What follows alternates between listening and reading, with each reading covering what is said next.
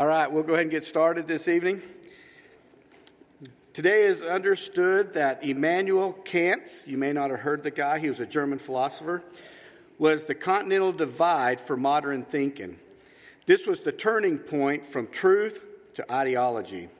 Kant taught that no one could ever know objective truth, that all one could ever do was impose one's personal, subjective, mental categories onto reality. As I said, Kant was a German philosopher who lived in the late or the 1700s. I think he was born in 1724 and he died in 1804. And according to Kant, truth is relative to the mind. You may think, what does this matter? Well, this is stuff that's being taught in some of the schools, and it's a mindset, and we're going to see as we progress through here how this has changed what we do today. This thinking has had a doleful effect on the virtue of truth telling. If you cannot know truth, if truth is only what you subjectively think, how can you tell the truth? Now, think about that. We're looking at the ninth commandment about, which is going to be bearing false witness against our neighbor, lying. But if there is no truth, and we're hearing this more and more today, if there is no truth, how can you lie? Because really, what you're saying is just subjective to your thinking and your reality, so you're not lying. Of course, we know lying is not a new. People have always struggled with lying. But this skepticism regarding truth has made it easier and more acceptable. This post Kantian thinking has developed into the century of the great lie. Slogans and propaganda have become the tool for intellectual and political dominance. And I know as Christians, we get so upset with politics. We're not going to go there, but we're going to hit it for a moment. Of how can they lie all the time? Well, now we're finding out. And they become that it's okay and it's more your image, not what you're saying. And truth is by far gone in what people are being taught and what people believe. And if we do not believe there's an absolute truth, it's okay to lie. Now, you'll digest that. Next time you watch Fox News, it'll hit you. Now, lying is, not an, is a necessary part of human nature and has received support from the scientific community. Now, listen to this. To be sure, the Bible teaches that lying is a part of the human race and human nature. We are all sinners, and it's difficult that stating that lying is a necessity to humans. So now they're beginning to state that lying is a necessity for humans. The American Association for the Advancement of Science argues that proficiency at lying may be the best measure of advancement, with primates much more adept at lying than other mammals, and humans being the most masterful deceivers on the planet. So now they've attached lying to evolution to prove evolution as we've developed the skill of lying. And it's now they're also saying that lying is necessary, that key word, for man's survival. Lying is an indispensable socially adaptive virtue, and we couldn't survive without it. In 1990, Child Magazine had an article, The Truth About Lying. The old view, lying, like other issues of morality, was seen only in black and white. Children were taught that all lying was bad deserving of strict punishment, and frequently reminded that lying will make your nose grow as long as Pinocchio's. We took him to the movie to prove it. The new view some lying is considered normal. In fact, a child's first few lies are seen as an important step in the development of the child. Now, think about that. They're now saying it's good for the children to lie. If this is true, I'm going to read the statement again.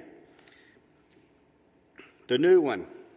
A child's first few lies are seen as important steps in the development of self. If this is true, then Jesus never attained a healthy development of self because he never lied. You see how these lies are going against Scripture? And then, if you believe that, then you have to believe that Jesus either lied or it's a lie. It's a lie in the truth about him. According to the research data for the day American told the truth, 91% of Americans lie. One in five can't make it through one day without telling a lie. And this is conscious, meditated lies, not just letting one slip, if you want to say. Only 45% doesn't lie because they feel it is wrong. Only 45% believe lying is wrong, so they don't lie or try not to. But their fear is they're going to get caught in the lie. That's why they don't lie. The more we know someone, the more likely we have told them a serious lie. The more we know someone, the more we're in relationship with them, the more we've told them a serious lie. Now, here's some fun facts. My daughter would always say, fun facts. Here's some fun facts. And I, I left some of these out. I'm not going to give them all, but there's some really fun facts. Men lie more likely than men lie more than women. Don't go there. Young men lie more than older men. Gay and bisexuals lie more than heterosexuals. Catholics lie a bit more than Protestants, but both lie more than Jews. Think about that. Unemployed people lie more than employed people. The poor lie more than the rich. Y'all may not believe this one, but liberals lie more than conservatives. Two out of three believe there is nothing wrong with lying. Two out of three Americans surveyed do not believe there's anything wrong with lying. Only 31% believe that honesty is the best policy. So look over in Colossians chapter 3, verse 9. Colossians chapter 3, verse 9. If you've been reading through Colossians, you'll be familiar with this passage or when you hear it. So not only is lying bad with just in general with Americans, but also it's back in Paul's time part of the church. And it was an issue in the church, and it's an issue in churches today. So Colossians 3 9 says, Do not lie to one another, since you have put off the old man with his deeds. So here's Paul addressing the church, going, You're new. You're a new creation. You're a child of God. Don't lie to one another. And he's talking about inside the church, and we'll get to this in just a moment. But let's go off to lying. First, lying, the prohibition on your sheet, lying, the prohibition. And we'll start in Exodus chapter 20. Lying, the prohibition. Exodus chapter 20. And again, tonight we'll be looking at quite a few passages. Exodus chapter 20, in verse 16. You shall not bear false witness against your neighbor. This commandment was originally focused against perjury of oneself in a judicial trial, not against lying and deception. But just as with the previous commandments we've looked at, like adultery, Christ expanded that to include lusting, murder, he included hate. So look over in Leviticus chapter 19.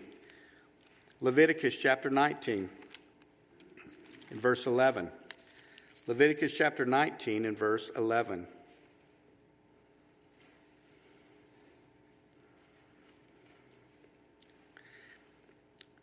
You shall not steal, nor deal falsely, nor lie to one another. So here the commandment is broadened to include lying and deceit. And the scripture is clear that God hates lying in any form. Look over in Proverbs chapter 12. Proverbs chapter 12. Proverbs chapter 12 in verse 22. Proverbs chapter 12 Verse 22. We know the Lord hates lying because it says in verse 22 lying lips are an abomination to the Lord, but those who, but those who deal truthfully are his delight. So we know that the Lord hates lying, it's an abomination to him. And why would that be true? Because God is truth. And the opposite of that is lying. It's so we know that the Lord hates lying. We know he said it in Leviticus don't lie to one another. Paul talked about even inside the church do not lie to each other. So we next we know lying, the motivation for lying. the motivation for lying. We're going to look at some different passages here. The motivation for lying, and there, I believe there's five of them. First is sheer hatred and malice. We just don't like the person, or we're angry at them. And so we say something to hurt them. So we're in Proverbs. Look over in Proverbs 12 18. Proverbs chapter 12, verse 18.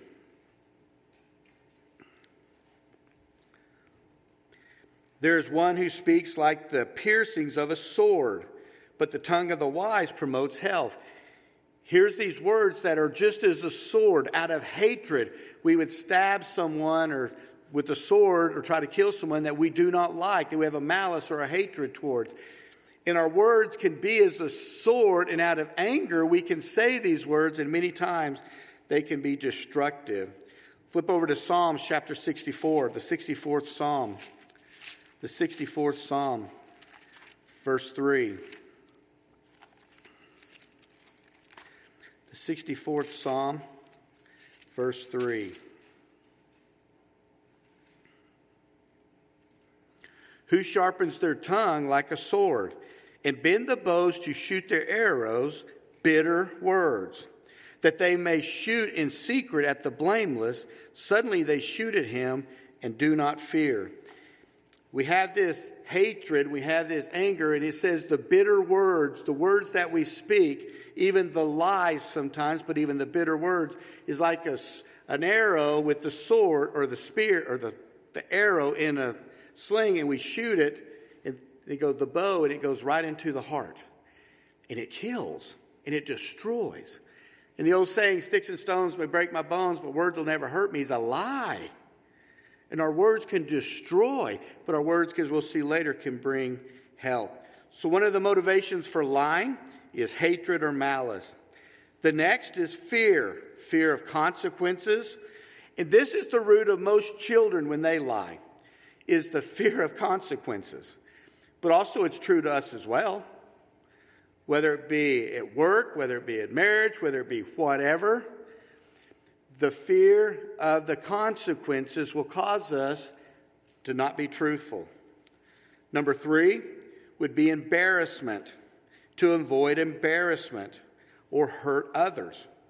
We don't want to hurt anybody else and we do not want to be embarrassed, so then we may lie, not tell the truth, so that we will not to avoid embarrassment.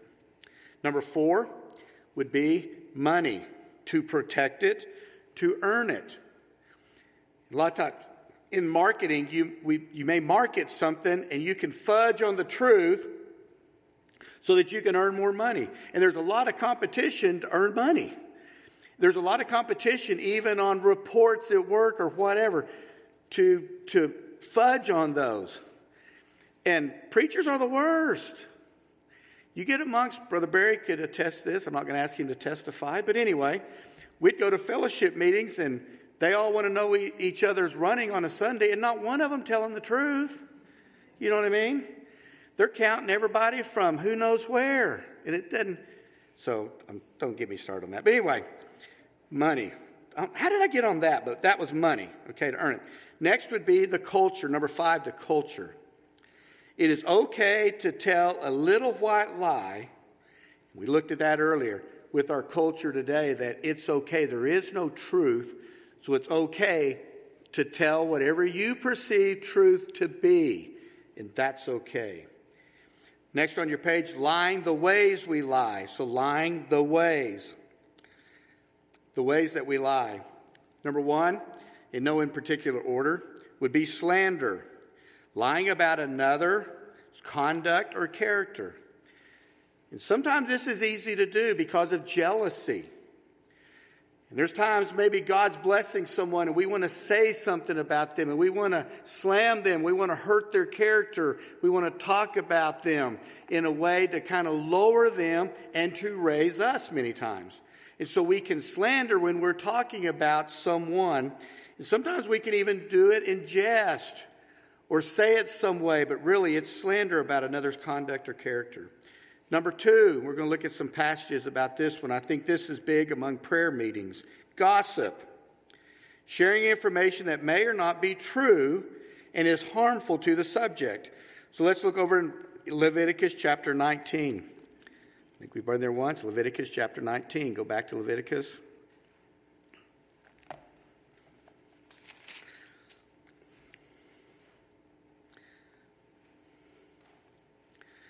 Leviticus 19, 16, talking about gossip. You shall not go about as a talebearer among your people, nor shall you take a stand against the life of your neighbor. I am the Lord. You shall not go about as a talebearer, telling falsely, gossiping about someone.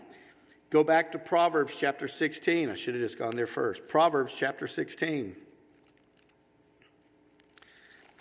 Proverbs chapter 16, in verse 28. Proverbs chapter 20, 16, verse 28. A perverse man sows strife, and a whisperer or gossiper separates the best of friends. When we're sharing information about someone, and sometimes it's just to pray for them or whatever, but really what we're doing is gossiping about them and even lying sometimes. And if we're not careful, we can distort the truth to someone to make that person look bad. And then gossiping almost turns into a slander where we're talking about them. So the scripture is very clear about not doing that. Look over in Proverbs 20, verse 19. This would be number three. Flattery. The flattery. Proverbs 20, 19. Who goes about as a talebearer reveals secrets. Therefore, do not associate with one who flatters with his lips. Flattery would be saying something to someone's face that you don't believe and you'd never say behind their back. For instance, I'll just say this kind of as a joke, I hope. You walk up to me and go, Great message, Pastor Jeff and walk away and go, that was the worst message I've ever heard him preach. Trying to flatter me. So if y'all want to start that, I'll take it. But just trust me, I won't hold against you, I'll take it. But we say those things to my, oh, you look really nice today. And walk around, did you see her hair? You know, I mean, whatever. And, uh, and so we use flattery, but we shouldn't use that. That's one of the ways that we lie. Next, number um, would be exaggeration. Number four would be exaggeration. And what it's talking about is exaggerating many times in one's work or what they've done. We can exaggerate in all that we've done, and really it's lying. Sometimes at work, we exaggerate on some things maybe we've done or produced, and really we didn't do that. Someone else could have even done it. But we exaggerate and sometimes lie to bring forth to make us look better. Next would be true words. True words. You may go, what does that mean?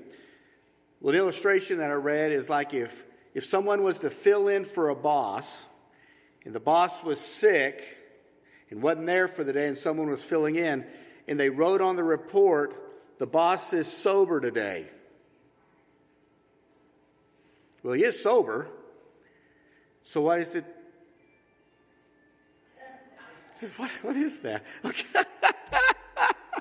I thought the he started playing music. I thought the angels were singing. I didn't know what that was. I was talking about being sober. and Maybe I wasn't sober. I was hearing things. I wasn't real sure, but uh, but because it was talking about in the story that it was talking about was this this sailor. It was I guess the the head guy. The, the what's the uh, what's the head guy of a ship called? Captain. So it was the captain and his first mate, okay? And the captain was sick, and the first mate was very jealous of the captain. And so he got to be directing the ship, and he was the captain for that day because the captain was sick. And all of a sudden, he wrote on the, he has to keep this, this report, and he wrote on the report, the captain is sober today. So it's true words, but what was he implying? Trying to make him look bad. He was lying about his character, about his slander. So sometimes we can say, yeah, he was on time today. So what does that imply? He's normally late. Yeah, he told the truth today. He's normally lying. And so we can use those, sometimes even true words. Next would be insinuating, insinuation. and we can insinuate to lie. Is Jeff really that smart? What are we trying to say? Insinuating he's not smart at all. Why would Jeff do that? So we're insinuating his character is bad. And so many times we can say things and it comes across as lying. Then the last one would be number seven silence. Something untrue is said and we remain silent. A good illustration of this is Jonathan and David. When Saul was talking about David and wanting to kill him, Jonathan said, No, no, no, King, that is not true. David is not. Did I miss some? Okay. That I felt like I did because I got him off here. But anyway, that talking about going, Dad, that's not true. King, that is not true. David is not that. And Jonathan spoke up and was not silent. If, if we're silent, we're agreeing with what is being said. So we have to recognize that. Next, lying the destruction. Lying the destruction. and there's five of these, or four of these. Lying the destruction.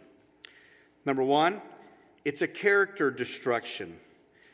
Lying holds hostage all other virtues. And so lying will destroy your character if you continue to lie. We've all lied. But if you continue to do this, it will destroy your character. Next, relationship destruction. It will kill your relationships. If you're lying to someone, they're no longer going to be able to trust you, and it's going to destroy the relationship, and you'll have no relationship. Lying destroys relationships.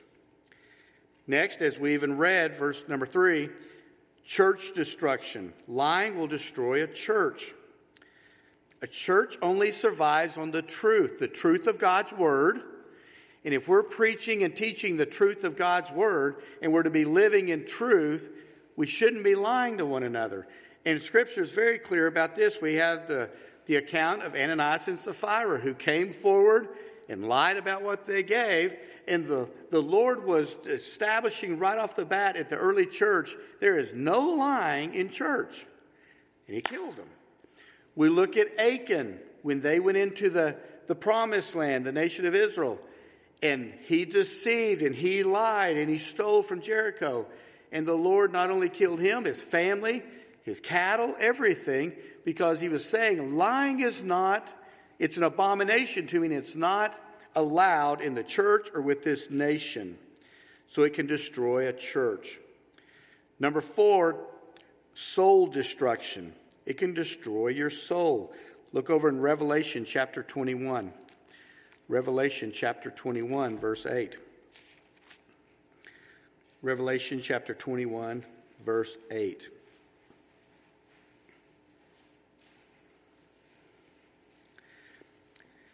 But the cowardly, unbelieving, abominable, murderers, sexually immoral, sorcerers, idolatry, and all liars shall have their part in the lake which burns with fire and brimstone, which is the second death. We see what the Lord thinks about lying, and it's not good. And we must truly grasp that deceit is a libel against God whose image we bear. If we claim to be a child of God and we cannot tell the truth, we're speaking libel about who God is. It's that important. So, what's the keys to having the discipline of grace? What are the keys to having the discipline of grace? Number one is radical truthfulness. A truthful tongue can be an instrument of grace. We saw in Proverbs 12:18, and I'll just tell you, we'll state it again, that truth, words, can bring healing or it can bring the sword of death. In our words, radical truthfulness, truth can bring healing. We know that God is truth, and we're to bear that in our lives. But God's truth, His word, can bring healing. Sometimes when we speak God's word, but also we need to know that there needs to be a radical change, that we're not going to allow ourselves to be as the world who speaks lies, who is untruthful, and believes there is no truth, but we're going to believe in a truth and we're going to speak truth. So, how does this happen? Number two, with prayer. With prayer. The 141st Psalm, if you'll flip over there, 141st, 141st Psalm. It is so hard to say. And we'll look in verse 3. 141st Psalm, verse 3. Be a prayer. Look in verse 1, it says, Lord, I cry out to you. Here's David praying. Verse 3 Set a guard, O Lord, over my mouth. Keep watch over the door of my lips. And we can pray, Lord, help me today to speak truth. Help me today to bring encouragement with my lips. Lord, put a guard over my mouth that I will not lie. I will not be deceitful. I will not speak words that bring a sword to someone, but that I will speak truth. I'm not saying you speak up truth and go, hey, you look like. Not, that's not what we're talking about. But we're talking about speaking truth of encouragement, of love, of health, as God's word saying. And we have to pray for that because it's hard. It is hard not to speak words of deceit, of slander, of gossip, of all these things that we spoke of. And it's hard to speak truth. It's hard to be honest sometimes. But we need to pray each and every day, Lord, help me to speak truth. And then, third, that we meditate on the scripture. So we have a radical change in truthfulness, we have prayer, and then we meditate on the scriptures. And I'm going to give you five scriptures that you can meditate on to help you with speaking truth. We'll start in Proverbs chapter 11. Proverbs chapter 11, verse 9. Proverbs 11, 9.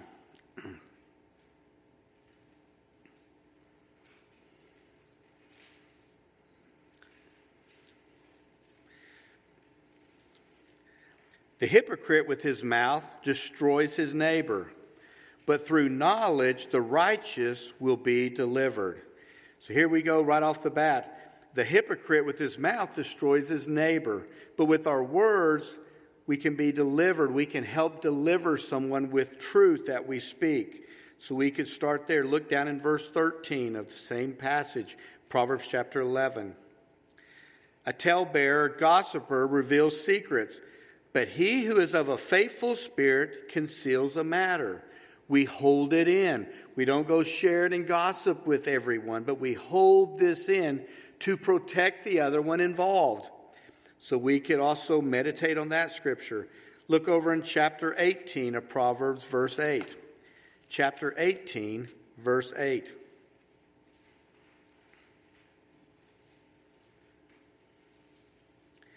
The words of a talebearer or gossiper are like tasty trifles, and they go down into the inmost body.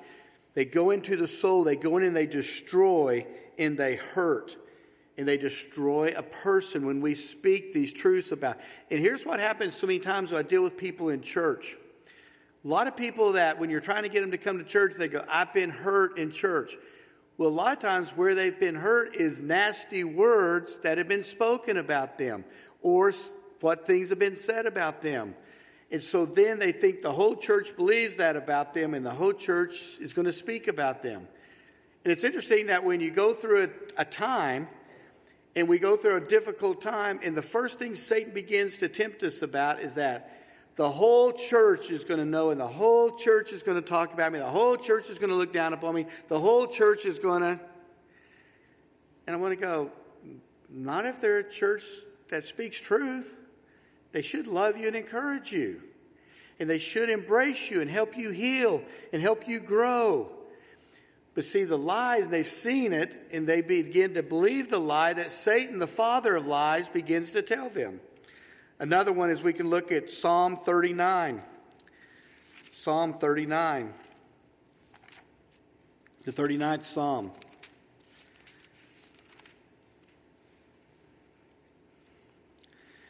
In verse 1.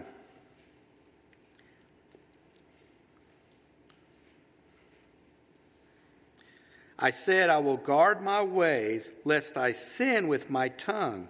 I will restrain my mouth with the muzzle, while the wicked are before me. I will guard my ways, lest I sin with my tongue. We have to protect our heart. We have to protect our heart with God's word. When we're meditating on God's word, it will help us with our mouth, that we will protect our mouth if I guard my ways, lest I sin with my tongue. And it can happen so quickly that we can sin with our tongue if we do not guard our ways. Then look over in James chapter 3. With this one, we'll end. James chapter 3, verses 8 and 9. James chapter 3, verses 8 and 9.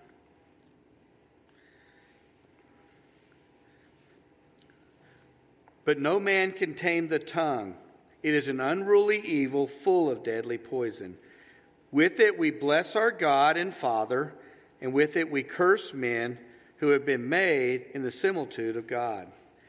And it's so easy with our mouth, and this is one thing we need to meditate on that we can praise the Lord, we can praise God, and then all of a sudden, the same mouth, curse mankind. We can begin to speak lies about someone else. We can begin to gossip about someone. We can begin to talk bad about someone else. And James said, This shouldn't be. That should not be a Christian. That should not be one. Our lips should be encouragement. It should bring healing. Our mouths should bring healing. But the only way that happens, we protect our ways. We guard our heart. That's hard to do. And it's a struggle. But out of the same mouth, it shouldn't be cursings and blessings. It should just be blessings. And as James is speaking here, and God's word is speaking here, and we look at this ninth commandment that we do not bear false witness against our neighbor, that we do not lie and speak untruths about someone. But yet we encourage them, we love them, we lift them up, and we pray for them. And if we'll begin to do this, we can make this ninth commandment that speaks about the lying and stuff, but it can become a thing that we speak truth and it can bring health and it can bring grace and we can be instruments of God's grace. And so I hope tonight you've been encouraged. And I have to confess about some of these. It can happen so easily in my life, it can happen in yours. Just like we've looked at the last two, how it's so easily, I like to say, I'm not a murderer, I'm not an adulterer, I'm not a liar. But in these areas, if I'm not careful, I can fall into any of them, and so can you. Lord, I thank you so much for your word. I thank you that as we looked in tonight, that, Lord, that we would speak words that bring health. Lord, that we would speak words that bring encouragement. Lord, that we would speak words that bring blessing. And Lord, that we would guard our tongue not to speak words that bring, as it says, a curse. Or, Lord, that we would speak as arrows and darts of hatred and anger into one's life. Lord, it would, that we would not speak words that would be a sword that would destroy. But, Lord, we would bring healing. And, Lord, I thank you for your truth. And, Lord, as we saw this evening that this mindset that is beginning to evolve into our thinking as a culture, as a world. Lord, that lying's okay. And Lord, that we do not believe there is an ultimate truth. And if we truly believe that you are truth and we are your children, Lord, that we will speak truth.